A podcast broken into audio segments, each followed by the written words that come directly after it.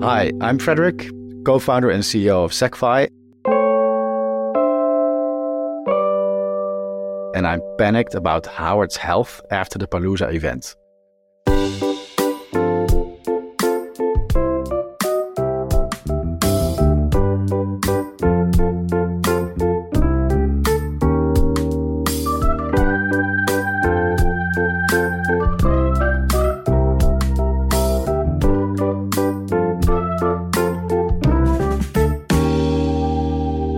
Jensen! Hello, Lindzon. Burke! I'm here. There's two of you.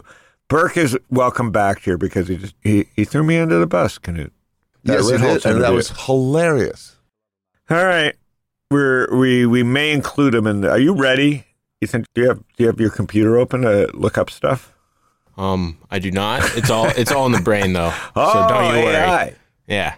All right. Well, Knut, welcome. Well, thank We you. got a lot going on. You got Hans in town. Yeah, So uh Morton, Morton just flew in as well. come on. No, It's the Yeah. foursome.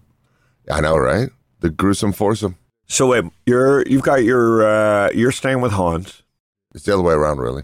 Hans is staying with you. Yes, Morton's staying with Morton. yes. Who are you staying with? I'm staying with Ellen still, Good. uh, for now.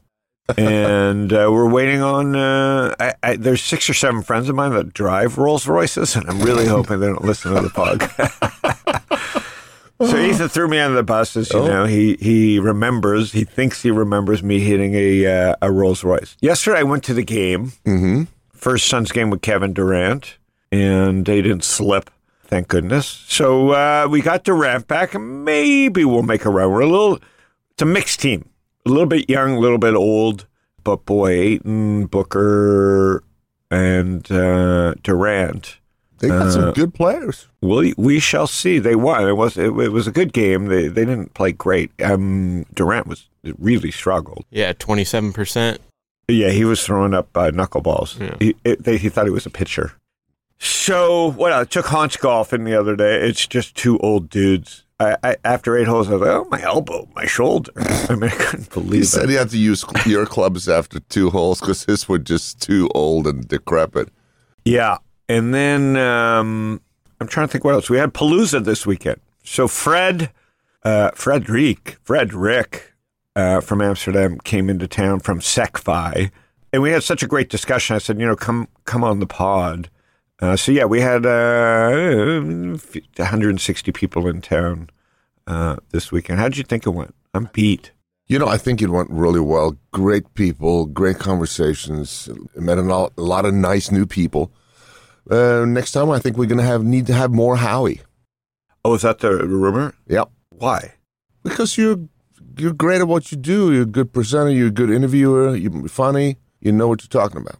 damn i i i, I uh you know this this age this 57 when we used to do this show i uh would run every it was like a broadway show i'd run every inch of it and uh, you Right. give the inmates an inch and they take a mile so i guess i got to come back it was it was lightly produced this year i wanted to just listen to some of the fund managers in the companies so i was just kind of sitting myself as a as a uh, acting as a uh, a guest Right. you know, just to catch up. And uh, I enjoyed it, but it seems like people wanted me to do more. So uh, next year, I gotta I gotta get back on stage. It seems like. Fireside is awesome. Higher chairs, higher up on the podium. Fantastic. All right, well, let's get into it today. I'm trying to think if there's anything else. Uh, right, well, first time you're 19. What what what'd you think of the event? Ethan, and I'm twenty. Oh, I literally wasn't even trying to be funny. Fuck, Ethan. It What was did you think of it? Planning those things You're is no joke. I am. Did you have a birthday since you started here? No. Right. But last time you met me, when you first met me, I think I was nineteen. So Okay, good. Well, I do listen. I think uh, uh, what is what is an internship like been under the the great Howard Lindzon? you learn a lot. Hi. You know what? If you learn a lot, Knut, do you think he learns a lot? I think he does. He's a wonderful kid. I know, but you shouldn't prop him up too much. He might think, you know, he'll, he'll get to stay. No, uh, the well, no, we talked about it yesterday. One year. Fred Uh, Wilson started the internship's one year. Analyst one year. Uh, well, how many months are you into this? Four. You know, Four. I applied for USV one year. Um, And? analyst didn't hear back. well, actually, That's they, top of the food chain. Yeah, We're, yeah. we're six, seven rungs down. Get in where you fit in. You know. Get in where you fit in. Ooh, Knut, any Any thoughts around that? any stories that you have for I don't us? fit in anywhere. Seeing that too people want tall. us to, to banter more. Uh, I'm trying to think of something that's happened funny to me. I was just overwhelmed by all the people coming over and saying, you know, how Oh, great, right, how right, great, right. how great the the podcast is, and they like the It was your moment of fame. I know. Yeah. well, it's one of them. You were upset because there was another tall dude there, and people were coming up to him and saying, "Are you Knut?" So we have a sign made for you at the next Palooza that would said yes. with arrows on it. I'm Knut. just, just a sign over your neck like a cowbell that says yes, I'm Knut. right. And But Sam, who's the other tall one, he he's you know he's like one third of my age. you know, it's a good group of people. I would say, um, you know, we had uh, Greg from Axos Bank show up just to talk to people. We had Steve Hilton from Meritage Homes, founder, CEO, uh, now chairman, you know, $4 billion home builder, talking about uh, prop tech, what, you know, lack of prop tech, but also, you know, supply chain, labor issues. Right. Um, yeah, it was it was fascinating. And then from uh, Riviera Partners, which is a big recruitment firm, uh, product people and, and uh, engineering, just talking about highest level what what what uh, these people see across the market. So it was great to have the founders there get those point of views and make these networks. And uh, it's good to be back though in the studio. So this is an interesting conversation. People need to listen closely. If you have kids, uh, friends who work at startups, I don't think a lot of people understand all the issues that go with your equity. You know, people are excited to work for a startup, and they really need to negotiate. You know, their equity, and they also got to understand how to how to navigate uh, when they exercise the equity and all the meanings. So we're gonna have an expert on the show. Fred is the uh, one of the founders of SecFi and CEO. Uh, he's been, I would say, at the very center of both this boom in equity prices and what it meant for founders and for lenders.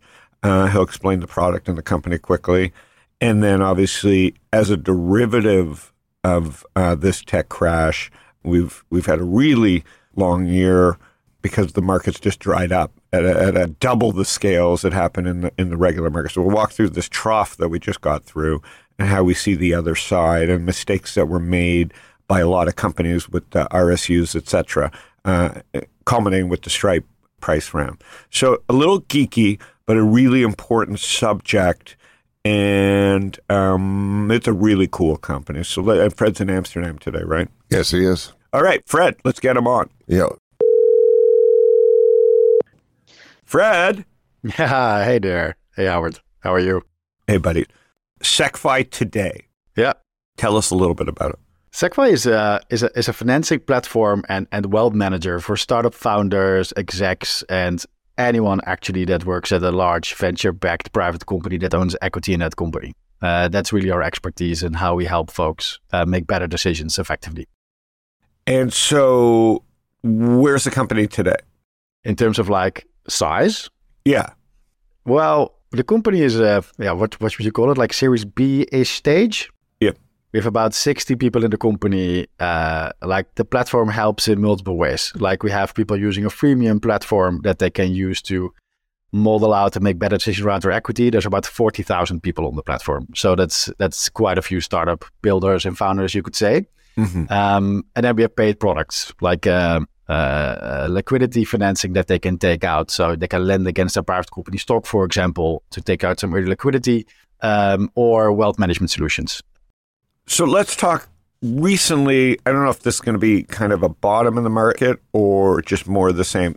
Let's talk about the Stripe Yeah. case. Stripe Stripe was one of the one of the largest private companies, and they just did a, a round down about fifty percent, and the money raised was uh, for the employees. So let's walk through what people missed and don't understand, and you know, going public.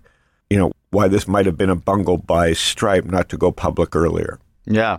The news is all out there, right? That they are down to 50%. Like, uh, honestly, in the secondary markets, uh, like almost a year ago, like some of the trades were happening almost at a $200 billion valuation. So Mm. uh, from that perspective, they're almost down like 75%. Got it. But uh, yeah, it's it's big, eh? It's a big difference, and I think it's a result of what, yeah, what's been happening in the public markets and just with venture funding. But I think the big thing that happened at Stripe and why they ended up raising the round is that um, a key thing that a lot of individuals and people don't know is that stock options, uh, which is a large part of like compensation that happens within startups. Companies have a little bit less cash, right? So how do you get good talent on board? Where you give them equity, something you do own.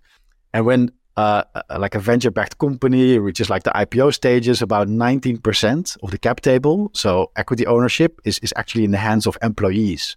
It's a very significant amount. But the crux is that when you issue equity uh, and issue stock options, it's federal law effectively that they can only exist for 10 years. And after 10 years, they expire, whatever happens. You can't do anything around it. Options just expire if they're not exercised. So the crux is what you see happening at Stripe is that this company, yeah, th- these companies stayed private for longer and longer. They kept on raising capital, like uh, nothing was wrong, like the sky was the limit. But suddenly the IPO window closes, and I think Stripe was preparing for an IPO last year. Mhm. They weren't able to go public, and now they saw that in this very next six, nine, 12, uh, two years, actually a lot of the earlier employees at the company are going to see their options expire. So Stripe effectively is stuck being private, but by being stuck, they cannot offer the liquidity for their employees to be able to exercise, and all of their ex- equity is going to effectively expire. So that's what forced this entire round to happen. So the whole amount of money raised is to clean up something, not for company use. No, exactly. I mean, uh, honestly, I don't know if if there might be a small portion, but uh, the vast, vast majority is purely to clean something up. Yeah. and that hence the haircut. So, Yep. this was the end of an era. You know, the Uber got through Uber, the pensions got their their money out. Um, Airbnb, you know, March uh, the COVID situation, they printed money. Whoever needed to get out got out. Stripe probably, in hindsight, should have got out right then. Yeah. Uh, they could do so much more damage with the with the public security. And then now they were forced because some. Would you say they didn't understand the problem? Is that the CFO's fault? Yeah, I, I mean, yeah, they should have seen this coming. I think, um, I think two, three years ago, they should have made a risk assessment and and think about the fact, okay, what if we can we really not go public indefinitely? Um, I'll tell you one example, like SpaceX, they Mhm. they do tenders very often. And because of this, they actually do not have as big of an issue because a lot of the earlier employees were able to exercise because of these continuous tenders that they're doing. Mm-hmm. So the, the problem is not that big there.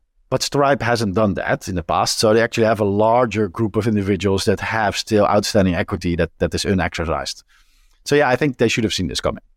So if the market stays like this, is this is this a bigger problem, the Stripe problem, or are we on the other? Or is is this a rare case? No, I mean, uh, look, you, could make a list of companies that that were founded before 2012. Um, yeah, like they are all gonna run into this for their early early employees.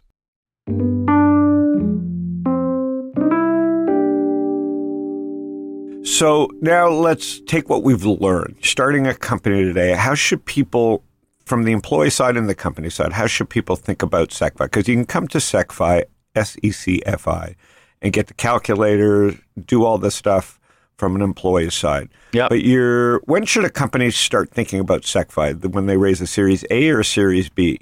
I, I think it's more Series C, honestly. I mean, we can we can help the founders and the CFO like make make some smarter decisions around how to uh, um, manage their equity and who to give what. So we, we do do this, but uh, if you think about broader education, like it's usually when you get a bit of a broader and larger employee base, um, and the valuations go up a bit more significantly.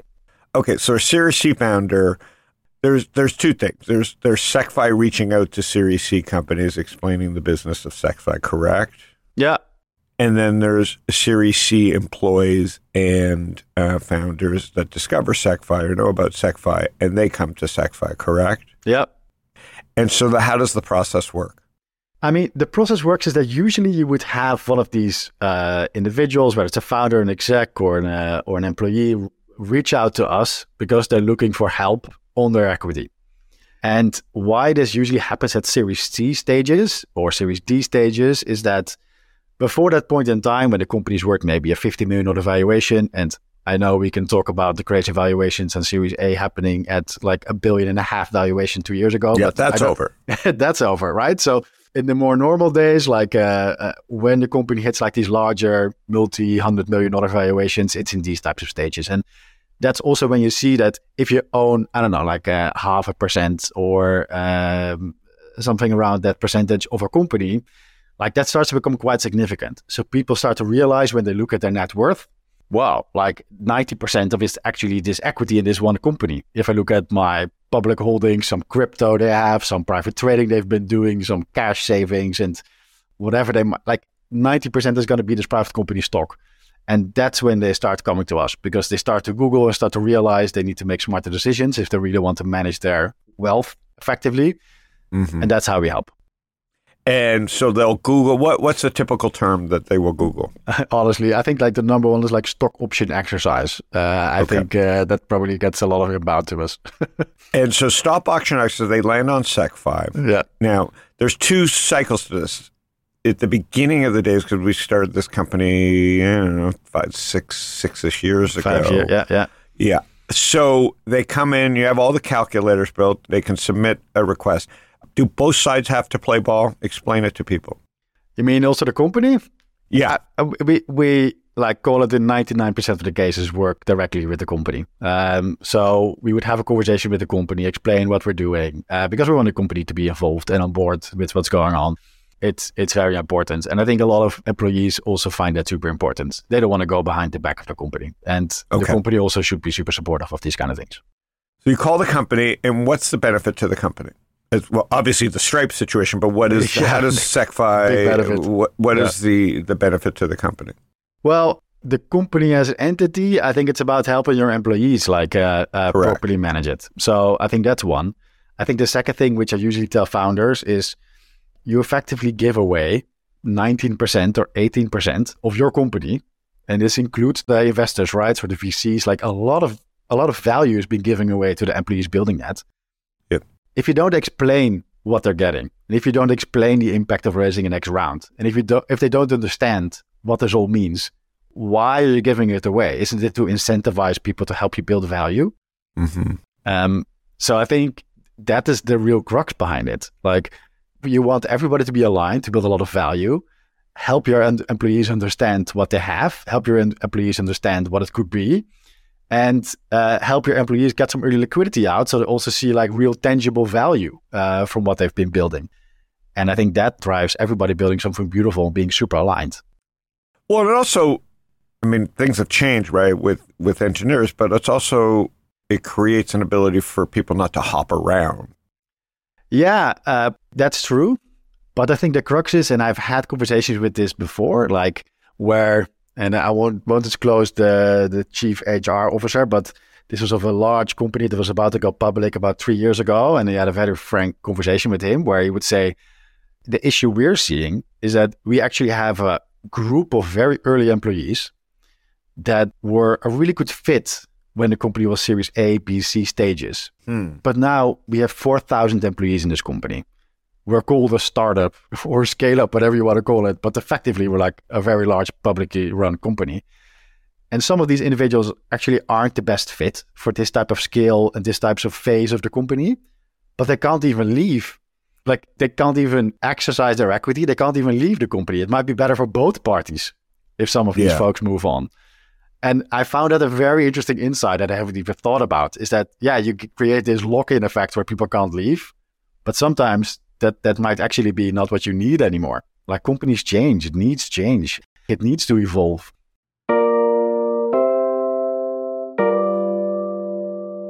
Now, let's go back to the company and, and and our own struggles, right? We invested, we're seed invested. We invested way, way back, a a four-ish million valuation with Wouter and you.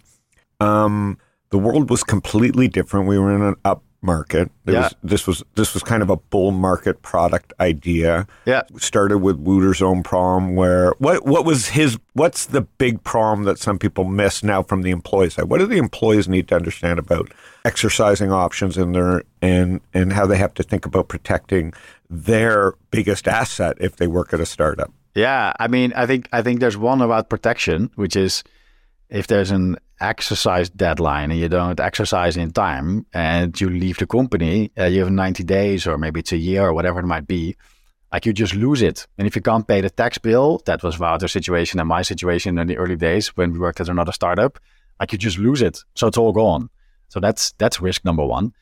And I think the second is more of an opportunistic risk, I would say, is that if you don't exercise, like you pay the highest potential tax on an exit. Um, so the sooner you exercise, the sooner you own the shares, the sooner you are, yeah, effectively in capital gains tax territory, and you just maximize your gains. So there's a sort of negative downside and uh, an opportunistic downside to not taking action uh, in the early early on.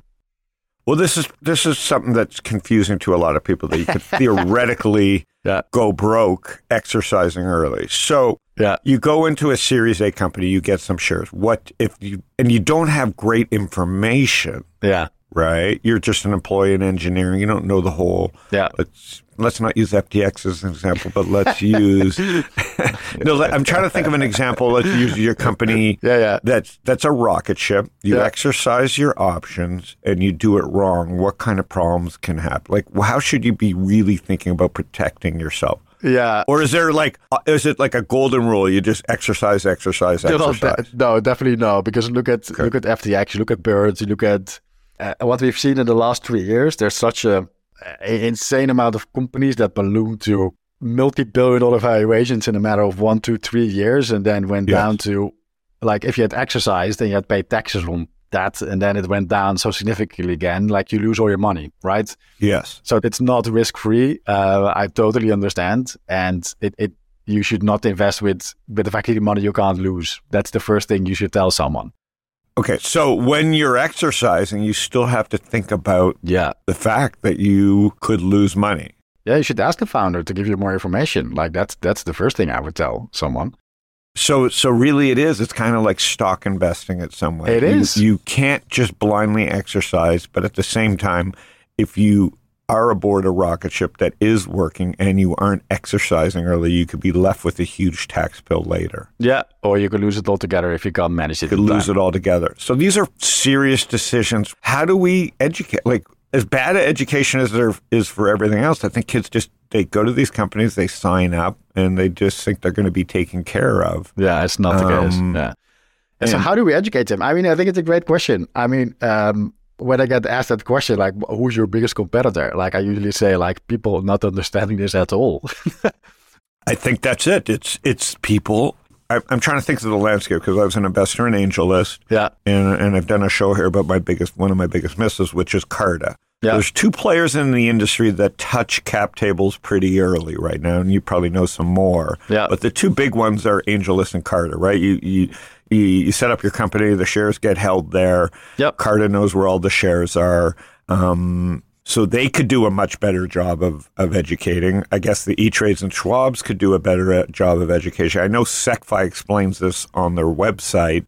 Um, is there some kind of, or is the world going to change and equity won't become as important? Like, how do we solve this? Well, I, I, I'm, I don't think that's going to happen. Uh, I think equity is going to remain uh, very important, and I think it's a great way to incentivize people and make sure your team is aligned. Okay. I think it creates bigger and better companies. So I don't think that's going to change. But um, I think it really starts with founders, man. Uh, even even if you have an AngelList or a Carta or a ShareWorks that that manage the cap table, like it's the founder that needs to decide how much they want to disclose and how much they want to inform their team to know what's going on. Mm-hmm. I'll give you an interesting example. First time founders, even at very large companies, they find it very scary to share information around how the company is doing and and even the share count and the latest press price and to their employee base. Like the most progressive founders that I've spoken to that are super open to their employees are serial entrepreneurs. Mm-hmm. It's really night and day in terms of difference and how you communicate with them and how do you understand this immediately that they need to do this properly.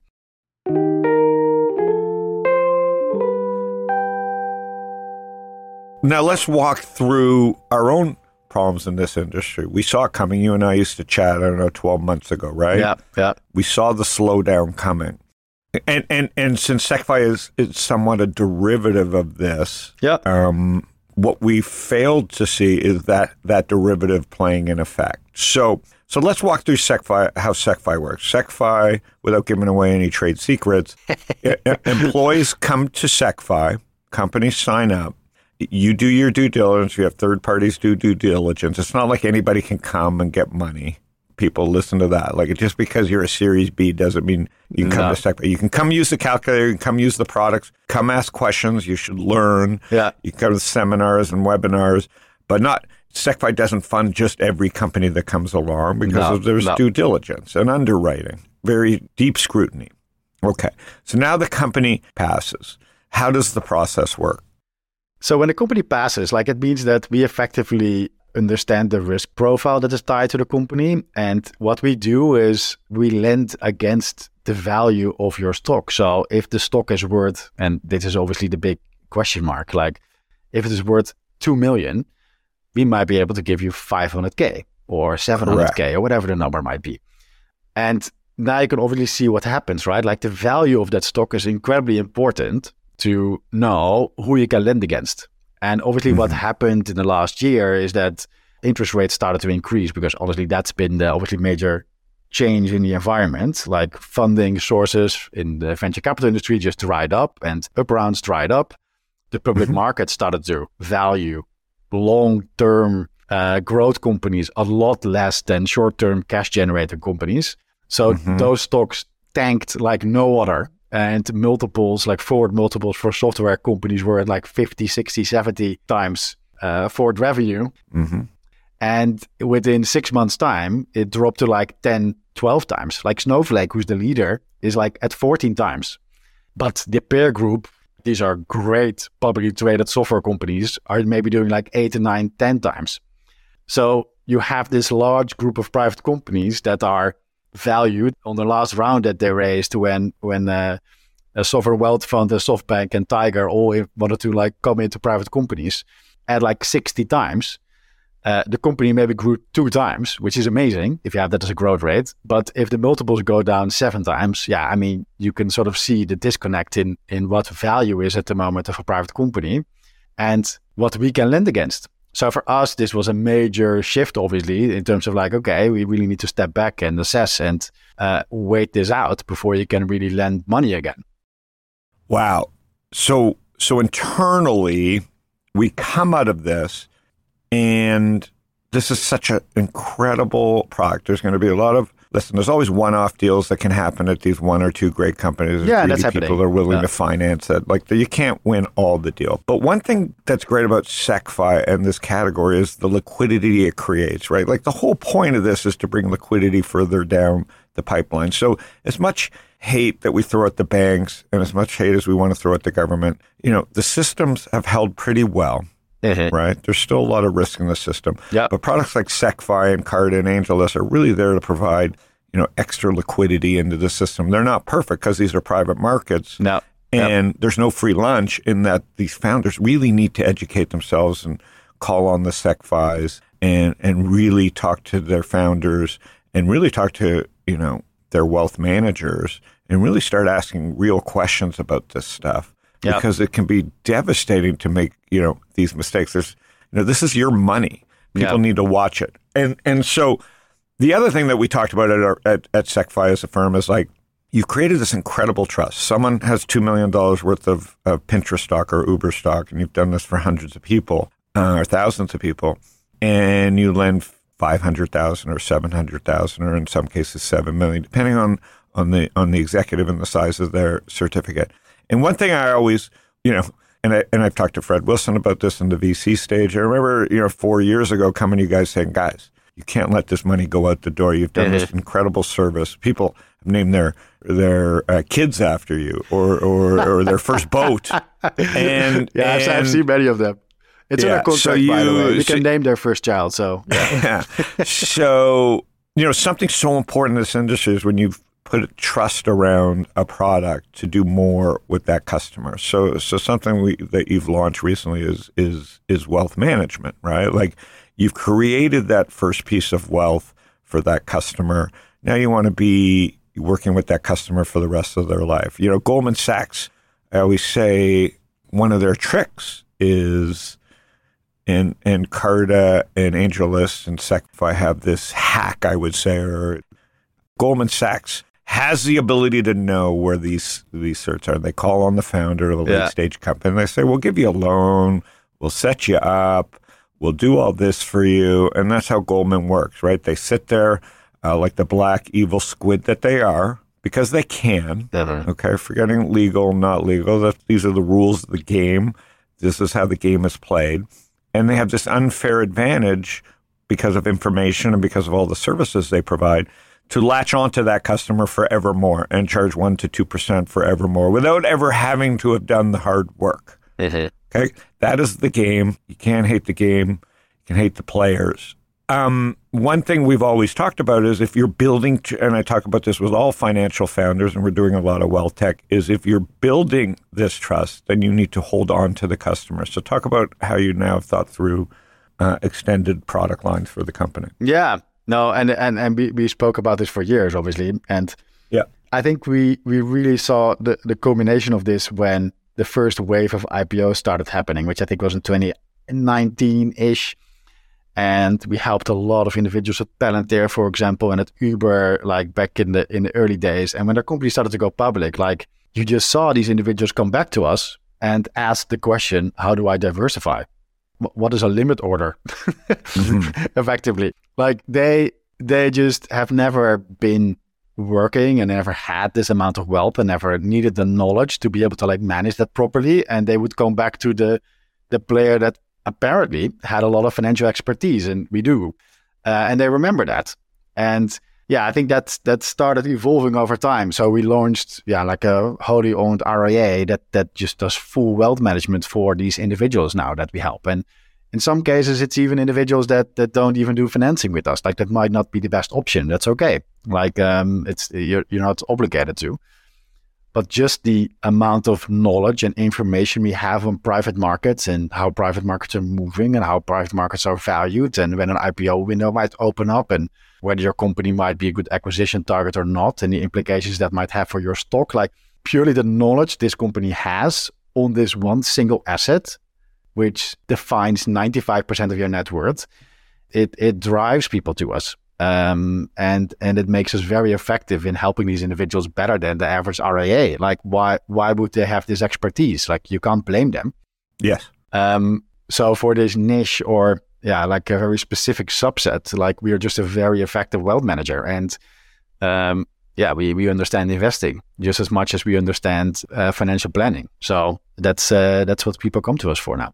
Yeah, it's a very exciting transition. What I'm what I'm most excited about, and SecFi covers this. Yes, the markets were terrible, and yes, SecFi had you know crisis moments because it's the first downturn, so we didn't we didn't know the derivative exposure of uh-huh. of a seventy percent or sixty percent Nasdaq pullback. And we still don't know the true extent of all the venture money. I'm sure you have some guesses, and I don't want to like play the guessing game, but I don't think we're we're a long way over from the Series B I- and Series C round and the growth rounds being over. Yeah. But one of the exciting things of why we love SecFi at the beginning is we don't have to pick the next bull market. The bull market is going to happen somewhere, and we're seeing it already develop in AI. Yeah. So you don't have to decide. The market is the market. Is there And anything? innovation is innovation. Like uh, it will keep yeah, as long happening. as innovation's happening and companies are growing, Yeah. they SecFi just moves to where the puck is. Correct. Exactly. Like innovation will keep on happening. Like unless you believe that entrepreneurship dies, like Yeah. that's uh, uh, then I think you're right. But that's not our belief. Like there will be new things that need to be disrupted, and it's like water, right? It will find its way. Like money will find its way into whatever sector needs to be funded, and you will see amazing companies coming up there. I gotta think the Cartas of the world and AngelList have. I know they have interesting data, just like StockTwits has trending. In in SecFi, do you get to see an early lead by who's filling out forms, like where was it AI or biotech or three D? For like, sure, is- yeah. Like we we get a lot of insights. So if you get like a social network, uh, like sixty people from a social networking app. Uh, you just uh, send them to spam versus getting uh, 60 AI Series C companies. That's where you focus. exactly. Well, I'll tell you one thing. We see an uptick of usage of individuals at a certain company like one to two months before a round is announced. Hmm. Like there's just statistical evidence. Like, yeah, the insiders already know. The the outside Yeah. world just doesn't know yet. So yeah, there's a lot of Mhm. interesting insights that that that come out. Yeah. Okay, can we talk about is there other products on the roadmap or is it just quite simply we do two things well? We get your money, we manage your money. Well, manage your money is uh, is definitely going to stay, and then we get you money. It's also about getting you smart forms of money. So in terms of like financial products, like it's one of our expertises. Um, and I think even at Palooza, we we spoke about this a little bit with the founder that that was having issues getting a, getting a mortgage, right? Like oh, uh, this is a good idea. Yeah. so there, there's like a lot of these individuals, they they have on paper they're not as wealthy, so they might not be able to buy a home. They might still be renting, but they're they're having their first family. But uh, if you look at their whole net worth, like holistically, including their equity, they might be very wealthy. So one thing we're working on is is is smarter mortgages that like are a better fit in in uh, by cooperating with banks and other mortgage providers to make sure that that people can get a mortgage that fits their risk profile effectively. Um, so yeah, I think that those are very exciting products that are going to come down the down the pipe. Uh, yeah, there, there's other So very, more bigger life decision type products. Mortgage is a perfect fit if you find the right bank Yeah. and you find the right product. Yeah. Because you can go around the cash and just go straight to mortgage on some stuff. You know, the company's based in Amsterdam. New York is That's where you were from. yeah, yeah. That's where you're from. You were Accenture before. I don't know if you could do this if you didn't come from a financial background. Do you think it's helped you? Um, I think it has helped, um, but I think this specific expertise, like uh, you don't teach, you don't get, like it's a pretty niche thing that we do here. So I, I think you can only learn by doing. Uh, and I think everyone I've met that has somewhat expertise, that they have learned by doing. To be honest, um, so yeah, we've come a long way. Obviously, like we've seen everything. And but there's a team in the U.S. Yeah, the majority of the team is in the US, in, in San Francisco, New York, and and uh, and the group is, is remote. and this is generally a U.S. product, right? Yeah, it's where ninety nine percent of our customers are US based. Yeah, And and is there an international choice, or is it just too hard to underwrite and too many different laws? No. or it's just enough work to do in the U.S. there's enough work to do in the US, but I'll give you some interesting statistics. It's also that that that Europe, for example, it it lags in terms of equity ownership. So if you look at the US, about eighteen point six percent of of a capital is owned by employees. In the UK, it's around eleven percent. Israel is actually pretty high; it's almost nineteen percent, so higher than the uh, than the US. But then if you look at France and Germany and Norway and, and the Netherlands and Switzerland, it, it's really around 4 to 6%. So it's much smaller. And then the companies themselves are also much smaller. So those compounding effects lead to a smaller problem. But it is growing in Europe. And the same is true for India. The same is true for many Asian countries is that equity ownership across the world is increasing year over year. So when you look three, four, five years down the line, like these problems are going to pop up everywhere. Yeah, and I think one thing this cycle taught a lot of you know, so you were there, and I've been pounding the table on people because this generation, because all this wealth got created in the private markets, didn't really, you know, there was FANG, but they didn't really follow the stock, or they only thought their stocks could go up. So I remember Yeah. all these Asana employees and all these software employees that I was friends with, and they would hit me up from my blog and say, I'd refer them to you. I'd refer them to experts to say, get a wealth manager and understand your exercising. And boy, it just is one of those things that got me bearish or, or nervous in 2020, 21 when I started just, you know, talking about this stuff and, and really calling you and saying, I think we, I think these, We know, the stupidity on both sides is going to be dangerous. Where Asana employees with the stock at 90 or 100 or any, any of these stocks, they would come to you and they were worried about paying the 5 to 20% on a small portion. and now their stocks are down 90%. Yeah. So what don't they understand about this product? What what can we do a better job of explaining that they're taking some risk or is it just was it just too much greed? Yeah, I, I think people got carried away. And I I don't know, it might be greed. I think it's difficult though for a lot of individuals when you're like in your 30s. This is the first time you see this happening. They've never seen uh, a down market. They've only seen a bull market. There's only positive news all around. Yeah. Uh, only funding rounds of bigger valuations are being covered. Otherwise, it's not newsworthy. So I think nobody even believed that this could be possible. Um, and I think that led a lot of people to just feel like their stock and their company was just worth the moon. And any type of rate that you would give them f- felt like it was offensive. Well, that's not true, but that's what some people might feel because to them it felt like it's a completely risk-free asset. But yeah, now now look at where we are. You know, the the biggest thing I've always, and this is uh, uh, yeah, also internally, like what we preach is like it's all about diversification in the end, even in the private markets. And when you work at a company and you own 95% of your net worth in stock of that company, the moment you can, you should diversify that. Like Diversify. diversify, yeah. Yeah. it's generally the and now you right? have the team to help these people diversify. right? exactly. Like, No. Yeah, and then and the extended network of people like Social Leverage, your investors, a lot of good investors. Wes has done a good job. Rucker Park, and, what have you learned through this whole process? Because it's been, it was always a grind. Because the financial, just another thing about you know, you and I know this financial products they take ten years. You know, a great startup can take six to seven. A great financial product takes ten Yeah. because it's complicated Yeah. and it's niche. Like there's no financial product that solves. You know, it's it's a service business. So so, what is the greatest thing you've learned about this process? Yeah, I think I think you're right. Like fintech is hard. Like the compliance piece is is is complex, and you need to do it properly. Uh, you have the licensing on all all sides. Like money movement, you you need to get things right. Like you can't really play around.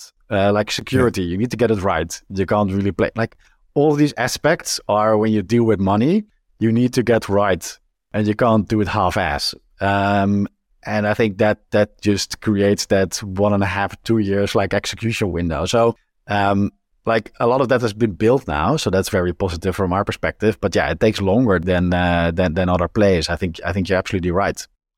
Yeah, there's stables in this business. There's wealth management. There's stock ownership. But now we're getting into these services that came along with tech. Angel is card. I'm going to put SecFi uh, in that category of important. You know, it's not a famous name. It may not be easy to say, but SecFi means secure. We've always argued about this. It just be called Howie. Howie, Uh, it would be yeah. Well, Howie's easy. Howie Finance. Talk to Howie. Yeah, talk to Howie. Uh, Yeah. But SecFi is security finance. Do you have the it's domain short name for on that, actually? finance.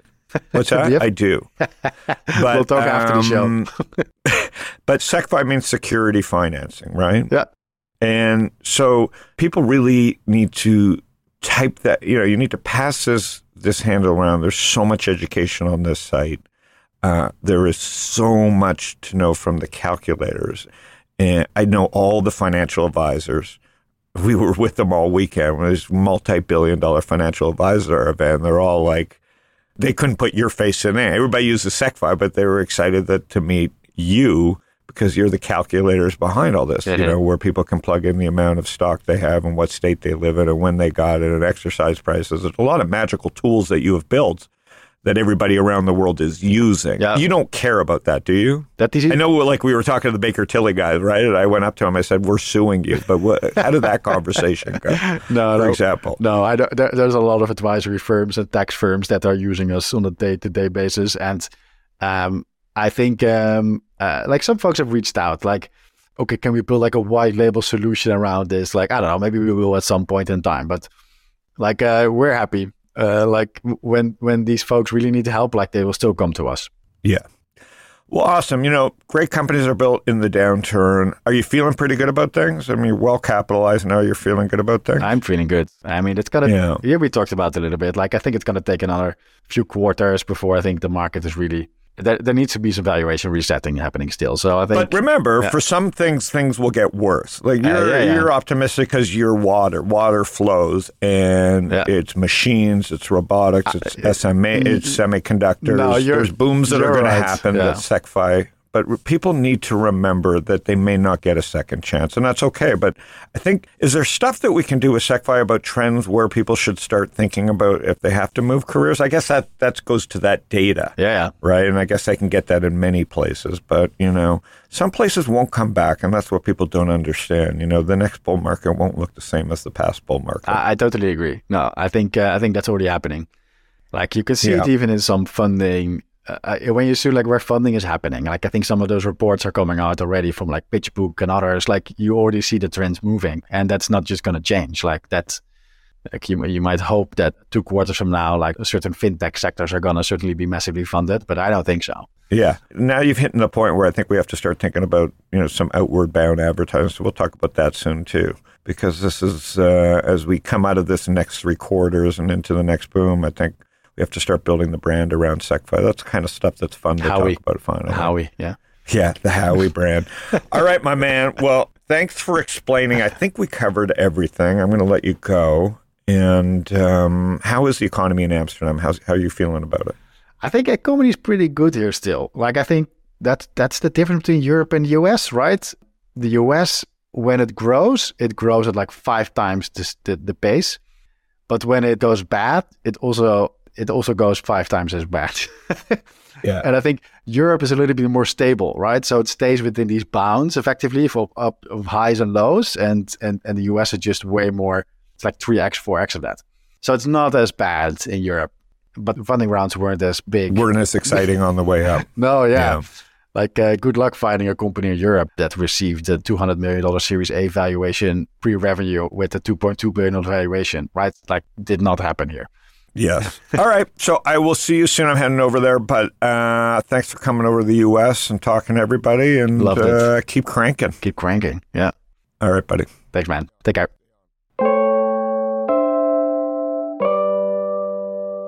There you have it. Fred, my friend Fred. I've spent so much time at this company because I saw these fintech brands, whether it's StockTwits or Robinhood or AngelList or Carta, they're still not household names, right? But they just are such important. All right, I'll take my brand out of their StockTwits, but they're such, I don't want to like toot my horn, but SecFi is building an important brand. Really, really important. What people aren't understanding is Silicon Valley Bank. You can say, "Oh, we we didn't miss a beat." There is no venture debt right now, so companies can't get venture debt. Okay, it's not funny. Like there is a huge opportunity. Maybe venture debt shouldn't have been done by Silicon Valley Bank, and that's why they're undone. But the world needs venture debt right now. Like if you have a five hundred million dollar venture debt fund, you are going to make your LPs money. Right. If companies like SecFi go away, obviously someone would try and recreate that idea, but it would cost a lot of money and you'd have to build a huge brand and build all the techniques around the calculator. You know what I mean? Whew. So it was a scary year because as a derivative of tech, I can explain this to you, as a derivative of the tech market, when tech people just the people doing the lending backed away and the people whose stock went down 90% went away. So companies like SecFi were hit by a double whammy, a superstorm, a, tsunami of, you know, where revenues just dropped to zero. They didn't just drop 40%. They were just like, there's Right. no revenue. Mm-hmm. And we couldn't, we didn't foresee that.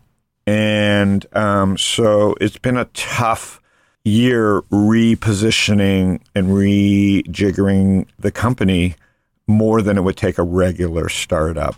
But, you know, now that we have it figured out and got to the other side, we're positioned for this next upswing, which is super exciting because brands like Carta, you know, SecFi and AngelList need to be around or we take just too huge a step back, you know, Yeah. whether tech whether tech remains as important as it was in this last cycle or not, these were huge, important brands being created. And they also help the wealth management space. So so I'm really excited to be part of this. Fred has done an incredible job. Had, he did a great job at the event too. Did you see his fireside chat with me? Yeah, awesome presentation. Yeah, I mean, really solid guy. And that Dutch confidence, you know, that quiet confidence, not arrogance like the like the Swedes and the Norwegians. Exactly. so uh, you were listening to Panic with Friends, Knut, myself, and sometimes Ethan Burke. eight more months potentially if he behaves. Uh, we'll sit down. We talk to founders, venture capitalists, traders, speculators, friends, trying to get a little bit ahead of the market and really try and help uh, founders, you know, better themselves and and protect not just make a little money, but protect it. I think that's going to be a more focus uh, for the next uh, for the years to come. SecFi is one of those companies. You can uh, go to search Panic with Friends or my name. You will uh, you can see us on YouTube. You can see us on Spotify, Apple, Google Podcasts. Uh, subscribe. You will get these every Thursday. Thanks, guys.